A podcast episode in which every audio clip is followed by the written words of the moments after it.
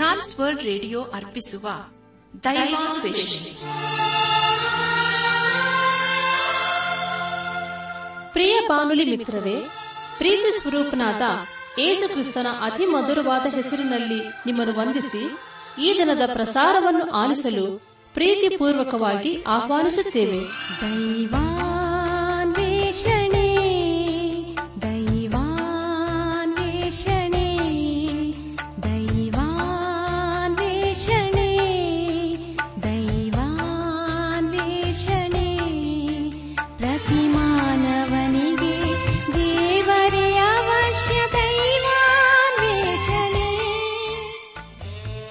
ಪ್ರಿಯರೇ, ದೇವರ ಸ್ವರೂಪದಲ್ಲಿ ನಿರ್ಮಿಸಲ್ಪಟ್ಟ ಮಾನವ ಕುಲವು ಕ್ರಿಸ್ತೇಸುವಿನಲ್ಲಿ ದೊರೆಯುವ ನಿರಂತರವಾದ ಸಂತೋಷ, ಶಾಂತಿ, ಪಾಪ ಕ್ಷಮಾಪಣೆ, ನಿತ್ಯ ಜೀವ ಹೊಂದಬೇಕೆಂದು ದೇವರ ಚಿತ್ತವಾಗಿದೆ. ಈ ಶುಭ ಸಂದೇಶವನ್ನು ನಿಮ್ಮೊಂದಿಗೆ ನಾವು ಹಂಚಿಕೊಳ್ಳಲು ಹರ್ಷಿಸುತ್ತೇವೆ. ನಾವೀಗ ಪ್ರಸಾರ ಮಾಡುವ ಸುಮಧುರ ಗೀತೆ ಹಾಗೂ ದೈವ ಸಂದೇಶವನ್ನು ಆಲಿಸಿ ನೀವು ಹೊಂದಿಕೊಳ್ಳುವ ಆಶೀರ್ವಾದಗಳನ್ನು ನಮ್ಮೊಂದಿಗೆ ಹಂಚಿಕೊಳ್ಳಬೇಕೆಂದು ವಿನಂತಿಸುತ್ತಾ ಈ ಕಾರ್ಯಕ್ರಮಕ್ಕೆ ಮತ್ತೊಮ್ಮೆ ಸ್ವಾಗತ ಕೋರುತ್ತೇವೆ.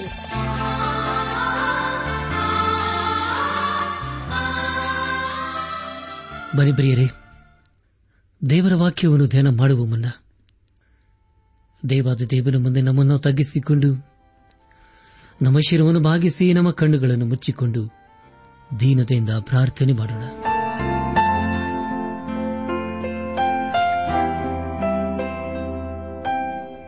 ಬಹುಪರ ಲೋಕಗಳ ಒಡೆಯನೆ, ಎಲ್ಲ ಆಶೀರ್ವಾದಗಳಿಗೂ ಮೂಲ ಕಾರಣನೆ, ಸ್ತುತಿಗನ ಮಾನ ಮಹಿಮೆಗಳ ಮಧ್ಯದಲ್ಲಿ ವಾಸ ಮಾಡುವ ಆತನೇ, ನಿನ್ನನ್ನೇ ಆರಾಧಿಸುತ್ತೇವೆ, ನಿನ್ನನ್ನೇ ಕೊಂಡಾಡುತ್ತೇವೆ ದೇವ, ನಿನ್ನನ್ನೇ ಘನಪಡಿಸುತ್ತೇವೆ.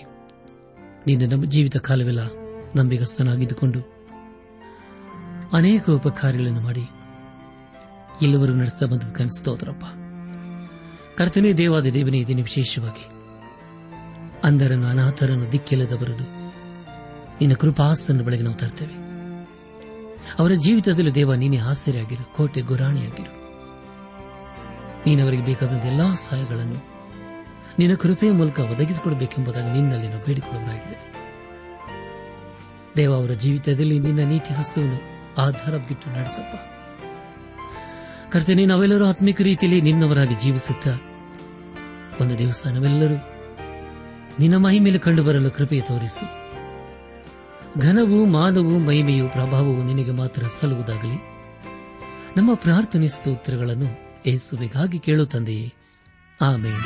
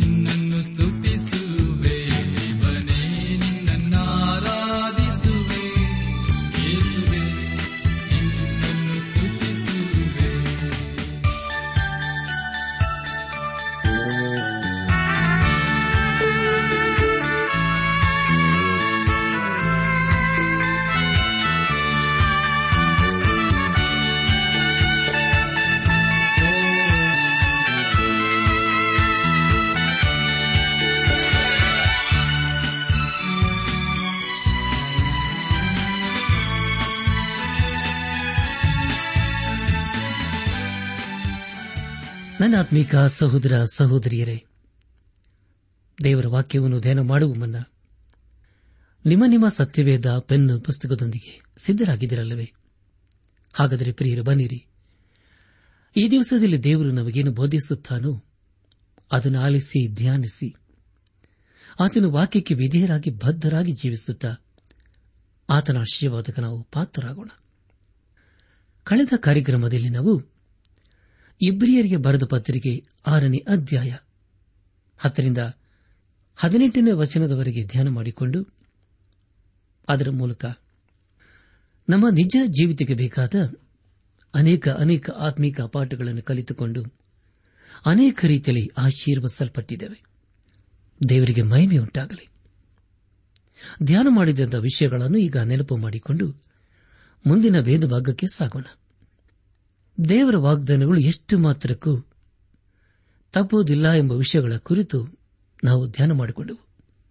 ಪ್ರಿಯರೇ, ಇಂದು ನಾವು ಇಬ್ರಿಯರ ಬರೆದ ಪತ್ರಿಕೆ 6ನೇ ಅಧ್ಯಾಯ 19ನೇ ವಚನದಿಂದ ನಮ್ಮ ಧ್ಯಾನವನ್ನು ಮುಂದುವರೆಸೋಣ. 6ನೇ ಅಧ್ಯಾಯ 19 ಹಾಗೂ 20ನೇ ವಚನಗಳಲ್ಲಿ ಹೀಗೆ ಓದುತ್ತವೆ: ಈ ಆಧಾರಗಳನ್ನು ಕೊಟ್ಟದರಲ್ಲಿ ದೇವರು ಸುಳ್ಳಾಡಿರಲಾರನು. ಆ ನಿರೀಕ್ಷೆಯು ನಮ್ಮ ಪ್ರಾಣಕ್ಕೆ ಲಂಗರದ ಹಾಗಿದ್ದು ಭರವಸಕ್ಕೆ ಯೋಗ್ಯವಾದದ್ದು, ಸ್ಥಿರವಾದದ್ದು ಆಗಿದೆ. ಅದು ತೆರೆಯೊಳಗಣ ದೇವ ಸಾನ್ನಿಧ್ಯವನ್ನು ಪ್ರವೇಶಿಸುವಂಥದ್ದು. ಯೇಸು ಸದಾಕಾಲವು ಮೆಲ್ಕಿಜೆದೇಕನ ತರಹದ ಮಹಾಯಾಜಕನಾಗಿದ್ದು ನಮಗೋಸ್ಕರ ಮುಂದಾಗಿ ಹೋಗಿ ಆ ಸಾನ್ನಿಧ್ಯವನ್ನು ಪ್ರವೇಶಿಸಿದ್ದಾನೆ ಎಂಬುದಾಗಿ. ಪ್ರಿಯ ದೇವಜನರೇ, ದಯಮಾಡಿ ಗಮನಿಸಿ, ಯೇಸು ಕ್ರಿಸ್ತನು ಪರಲೋಕಕ್ಕೆ ಏರಿ ಹೋಗಿ ಮಹಾಯಾಜಕನಾಗಿ ತಂದೆಯ ಬಲಪಾರ್ಶ್ವದಲ್ಲಿ ಕುಳಿತುಕೊಂಡಿದ್ದಾನೆ. ಆತನು ಪರಲೋಕಕ್ಕೆ ಏರಿ ಹೋಗಿ ತನ್ನ ಯಾಜಕತ್ವ ಸೇವೆಯನ್ನು ಮಾಡುತ್ತಿದ್ದಾನೆ. ಇಬ್ರಿಯರ ಬರೆದ ಪತ್ರಿಕೆ 8ನೇ ಅಧ್ಯಾಯ 5ನೇ ವಚನದಲ್ಲಿ ಹೀಗೆ ಓದುತ್ತೇವೆ: ಅವರು ಪರಲೋಕದಲ್ಲಿರುವ ದೇವಾಲಯದ ಪ್ರತಿರೂಪವೂ ಛಾಯೆಯೂ ಆಗಿರುವ ಆಲಯದಲ್ಲಿ ಯಾಜಕತ್ವವನ್ನು ನಡೆಸುವವರು. ಮೋಶೆಯು ದೇವದರ್ಶನ ಗುಡಾರವನ್ನು ಮಾಡುವುದಕ್ಕಿದ್ದಾಗ ಬೆಟ್ಟದಲ್ಲಿ ನಾನು ನಿನಗೆ ತೋರಿಸಿದ ಮಾದರಿಯ ಪ್ರಕಾರವೇ ಎಲ್ಲವನ್ನು ಮಾಡಿಸಬೇಕು ಎಂಬ ದೈವೋಕ್ತಿಯು ಅವನಿಗೆ ಉಂಟಾಯಿತಲ್ಲ ಎಂಬುದಾಗಿ. ನನ್ನ ಆತ್ಮಿಕ ಸಹೋದರ ಸಹೋದರಿಯರೇ, ಯೇಸು ಕ್ರಿಸ್ತನು ನಮಗೋಸ್ಕರ ಮುಂದಾಗಿ ಹೋಗಿ ಆ ಸಾನ್ನಿಧ್ಯವನ್ನು ಪ್ರವೇಶಿಸಿದ್ದಾನೆ.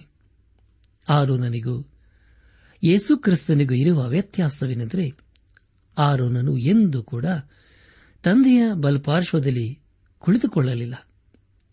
ಅವನು ದೇವರನ್ನು ಸೇವಿಸುವಾಗ ದೇವದರ್ಶನ ಗುಡಾರದಲ್ಲಿ ಯಾವ ಆಸನವಾಗಲಿ ಕೃಪಾಸನವಾಗಲಿ ಇರಲಿಲ್ಲ. ಆದರೆ ಅಲ್ಲಿ ದೇವರು ಮಾತ್ರ ಇದ್ದನು. ಆದರೆ ಪ್ರಿಯರೇ, ನಮ್ಮೆಲ್ಲರಿಗೂ ಒಬ್ಬ ಮಹಾಯಾಜಕನಿದ್ದಾನೆ. ಆತನೇ ಯೇಸು ಕ್ರಿಸ್ತನು. ಆತನು ಈ ಲೋಕಕ್ಕೆ ಬಂದು ಈಗ ಪರಲೋಕಕ್ಕೆ ಏರಿ ಹೋಗಿದ್ದಾನೆ. ಹಾಗೂ ತಾನು ಮಾಡಬೇಕಾಗಿದ್ದ ಎಲ್ಲ ಕೆಲಸಗಳನ್ನು, ಅಂದರೆ ನಮ್ಮ ವಿಮೋಚನಾ ಕಾರ್ಯವನ್ನು ಸಂಪೂರ್ಣ ಮಾಡಿದ್ದಾನೆ. ಯೇಸು ಕ್ರಿಸ್ತನು ಈ ಲೋಕಕ್ಕೆ ಬಂದು ತಂದೆಯು ತನಗೆ ಕೊಟ್ಟ ಎಲ್ಲ ಕಾರ್ಯಗಳನ್ನು ಸಂಪೂರ್ಣ ಮಾಡಿದನು. ನಮ್ಮ ಪ್ರಾಣಕ್ಕೆ ಲಂಗರದ ಹಾಗಿದ್ದು ಭರವಸೆಗೆ ಯೋಗ್ಯನಾಗಿದ್ದಾನೆ.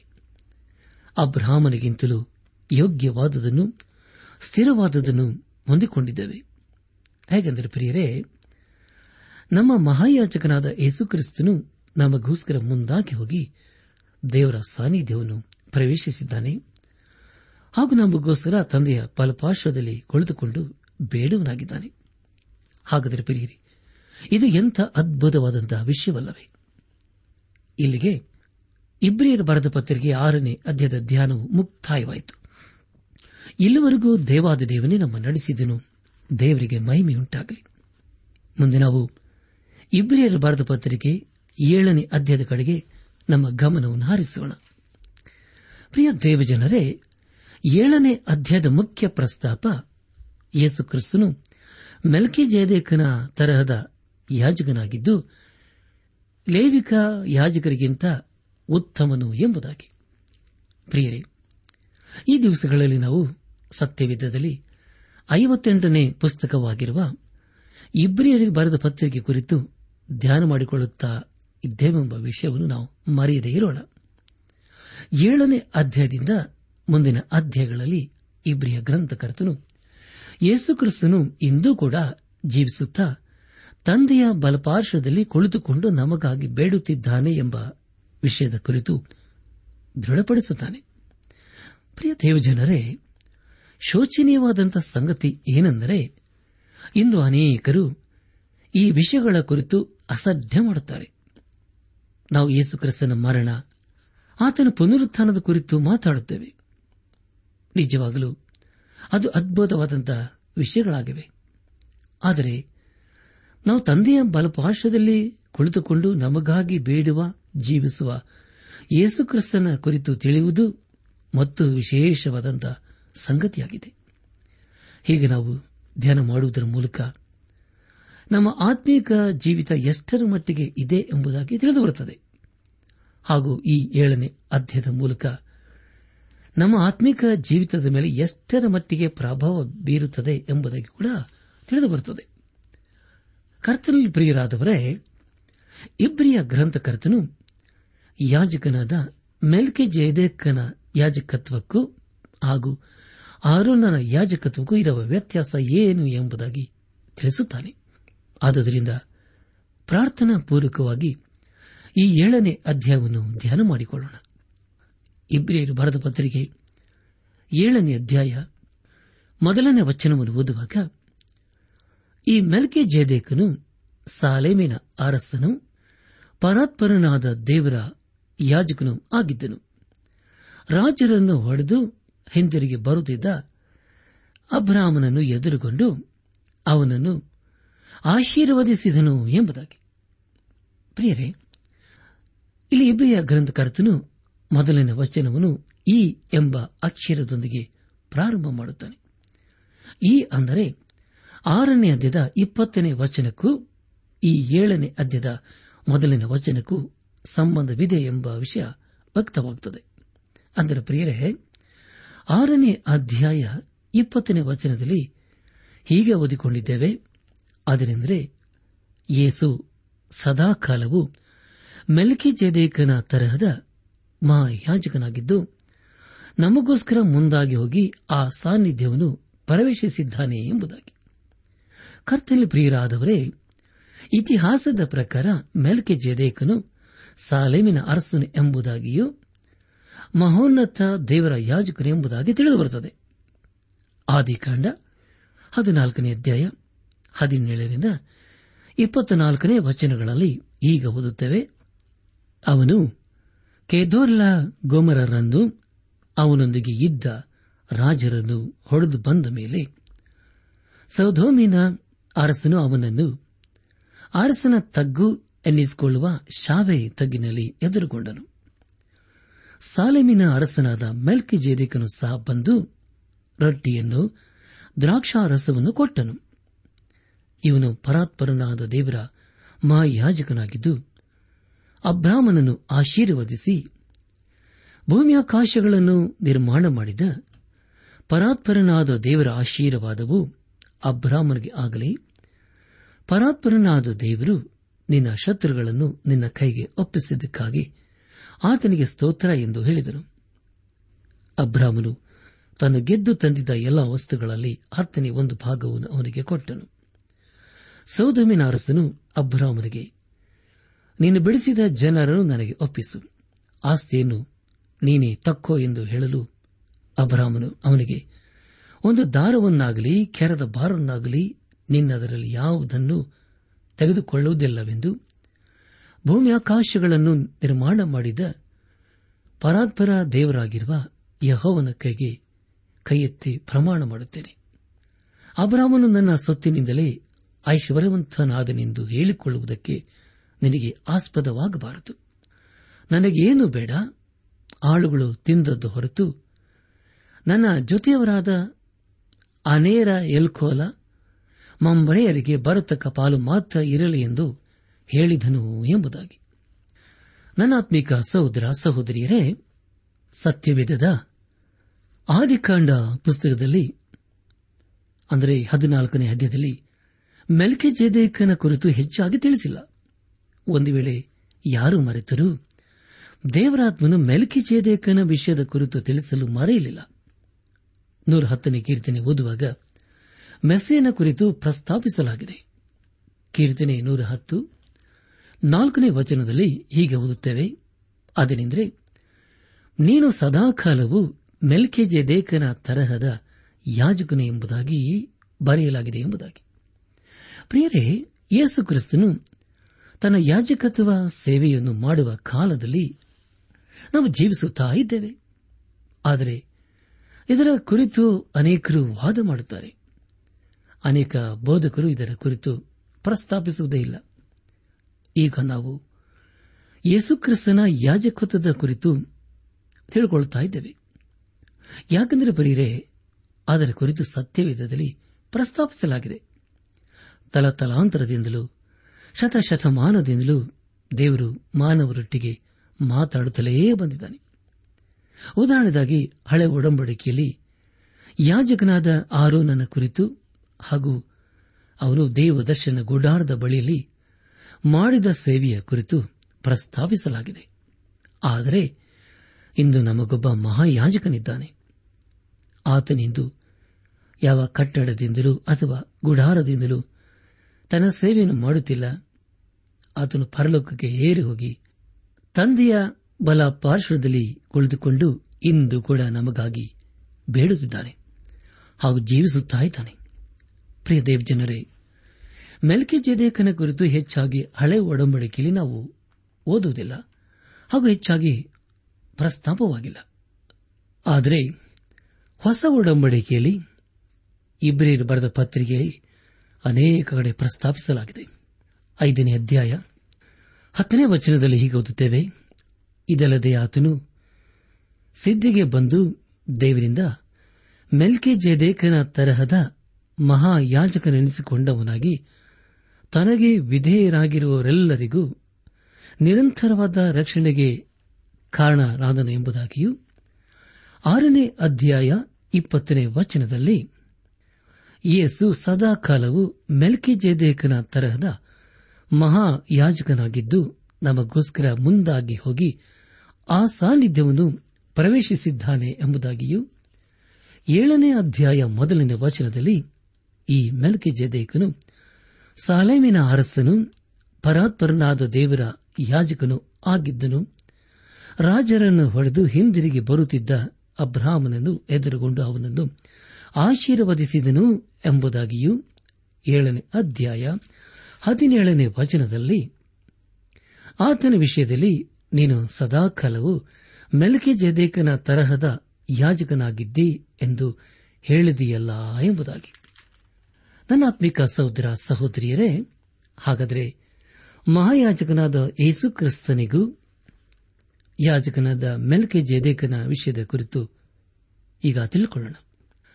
ಆದಿಕಾಂಡ 14ನೇ ಅಧ್ಯಾಯದಲ್ಲಿ ಯುದ್ಧದ ಕುರಿತು ಪ್ರಸ್ತಾಪಿಸಲಾಗಿದೆ.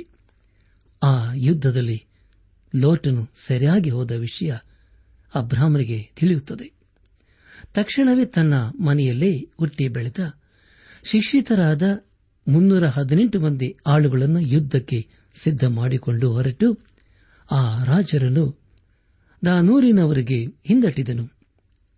ಬ್ರಾಹ್ಮಣನಲ್ಲಿ ಇಂಥ ಅನೇಕ ಯುದ್ಧ ವೀರರು ಇದ್ದರು ಎಂಬುದಾಗಿ ಸತ್ಯವೇದನ್ನು ಓದುವಾಗ ತಿಳಿದುಬರುತ್ತದೆ.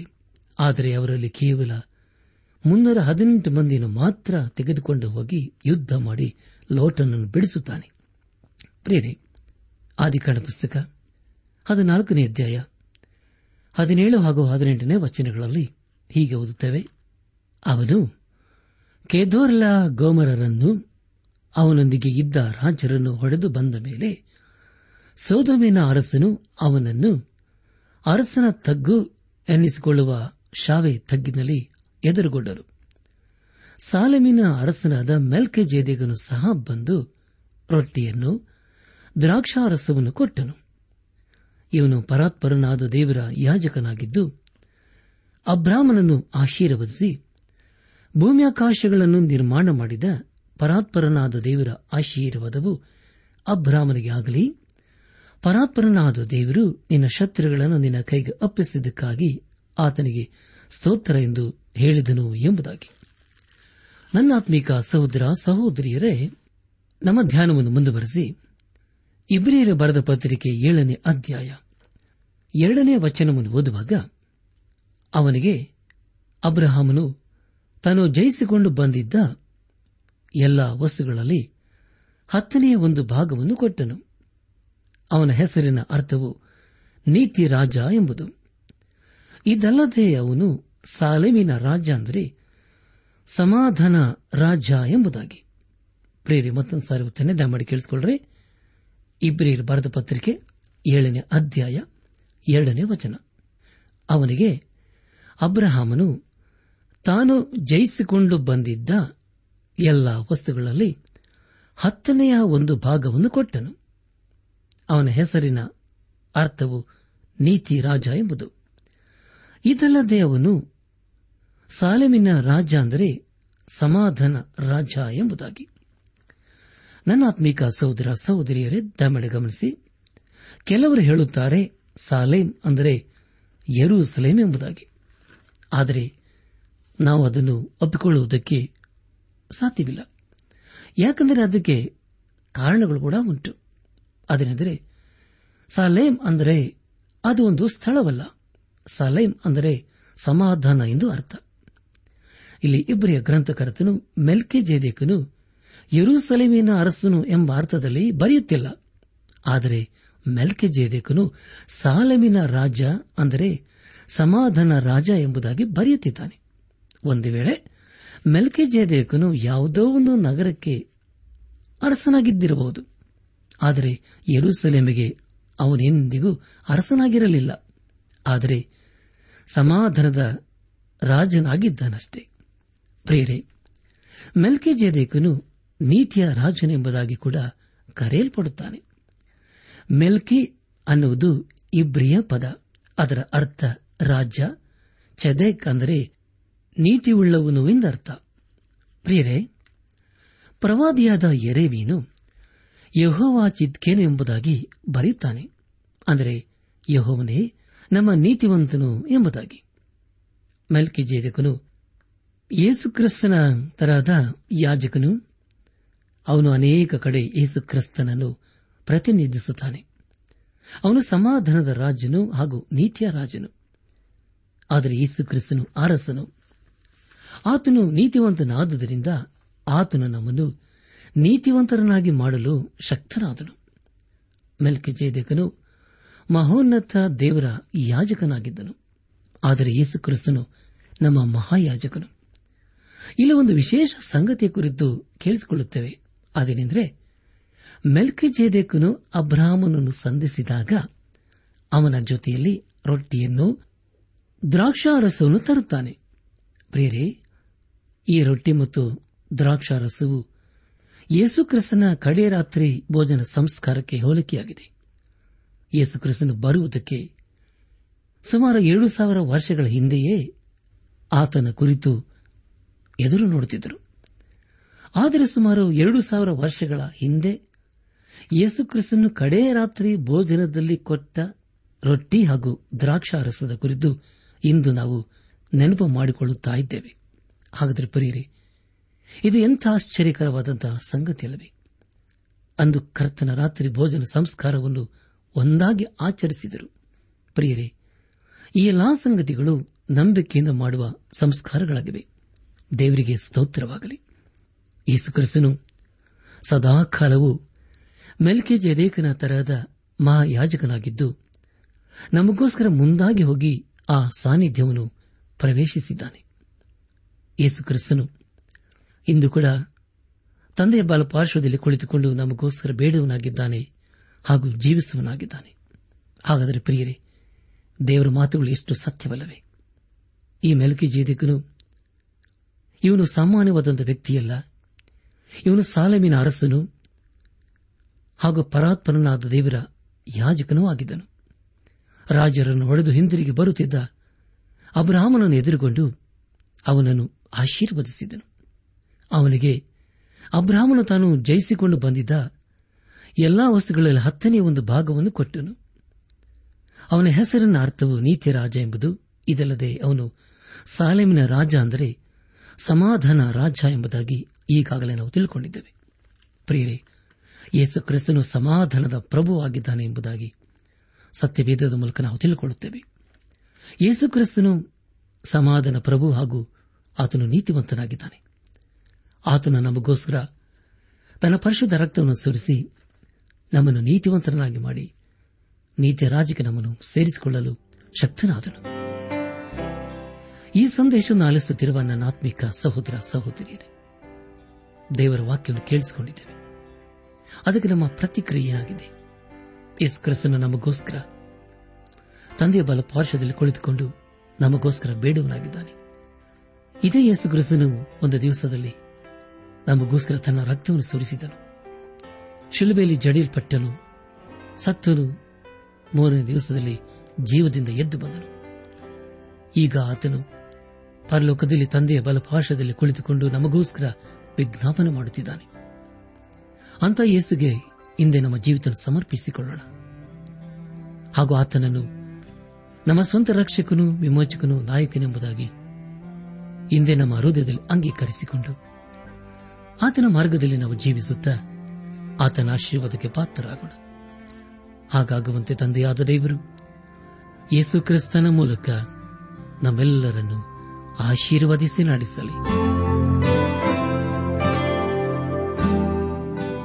ಪ್ರಿಯರೇ, ನಿಮಗೆ ಪ್ರಾರ್ಥನೆಯ ಅವಶ್ಯಕತೆ ಇದ್ದರೆ, ನಿಮ್ಮಲ್ಲಿ ಏನಾದರೂ ಸಂದೇಹ ಅಥವಾ ಸಲಹೆಗಳಿದ್ದರೆ ದಯಮಾಡಿ ದೂರವಾಣಿಯ ಕರೆ ಮೂಲಕ ನಮಗೆ ತಿಳಿಸಿರಿ. ನಮ್ಮ ಮೊಬೈಲ್ ದೂರವಾಣಿ ಸಂಖ್ಯೆ 9845616412.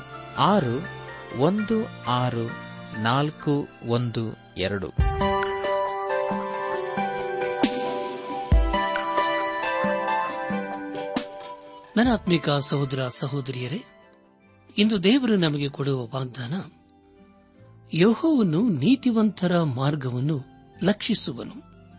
ಕೀರ್ತನೆ 1:6.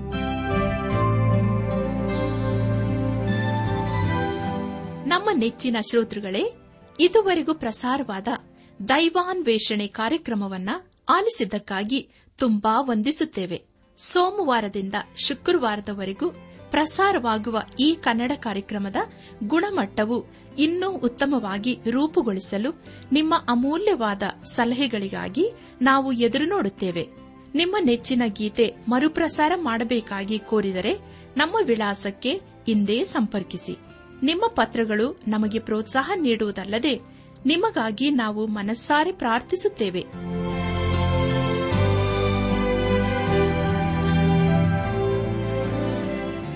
ನಮ್ಮ ವಿಳಾಸ ದೈವಾನ್ ವೇಷಣೆ, ಟ್ರಾನ್ಸ್ ವರ್ಲ್ಡ್ ರೇಡಿಯೋ ಇಂಡಿಯಾ, ಟಪಾಲು ಸಂಖ್ಯೆ 4320, ಬೆಂಗಳೂರು 560043. ನಮ್ಮ ಇಮೇಲ್ ವಿಳಾಸ kanttb@radio882.com. ನಮಸ್ಕಾರ ಪ್ರಿಯರೇ.